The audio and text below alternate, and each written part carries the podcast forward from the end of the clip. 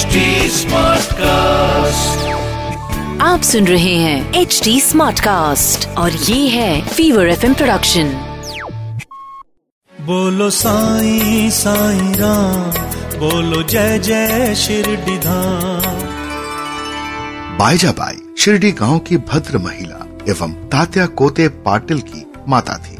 उन्होंने श्री साईं बाबा की काफ़ी सेवा की थी। दोपहर में वो एक टोकरी में रोटी व भाजी लेकर कोसों दूर जंगल में जाती थी, जहाँ श्री साईं बाबा एक पेड़ के नीचे शांत भाव से ध्यान अवस्था में बैठे रहा करते थे।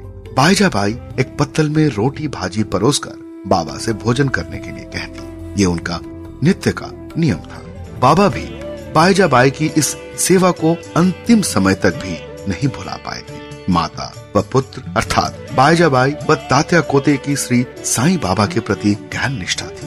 बाईजाबाई की सेवा का फल बाद में श्री साईं बाबा ने उनके पुत्र तात्या कोते को दिया भी। उन माता पुत्र से श्री साईं बाबा यही कहा करते थे कि फकीरी ही सच्ची अमीरी है। वो अनंत है, जिसे अमीरी कहते हैं। वो तो एक दिन गायब हो जाने वाली चीज़ है। बाद में बाबा गाँव में ही मस्जिद में रहकर भोजन करने श्री साईं बाबा ने शायद ऐसा इसलिए किया होगा कि बाईजाबाई जिन्हें वो माँ भी कहा करते थे उनको जंगल तक भाग दौड़ न करनी पड़े।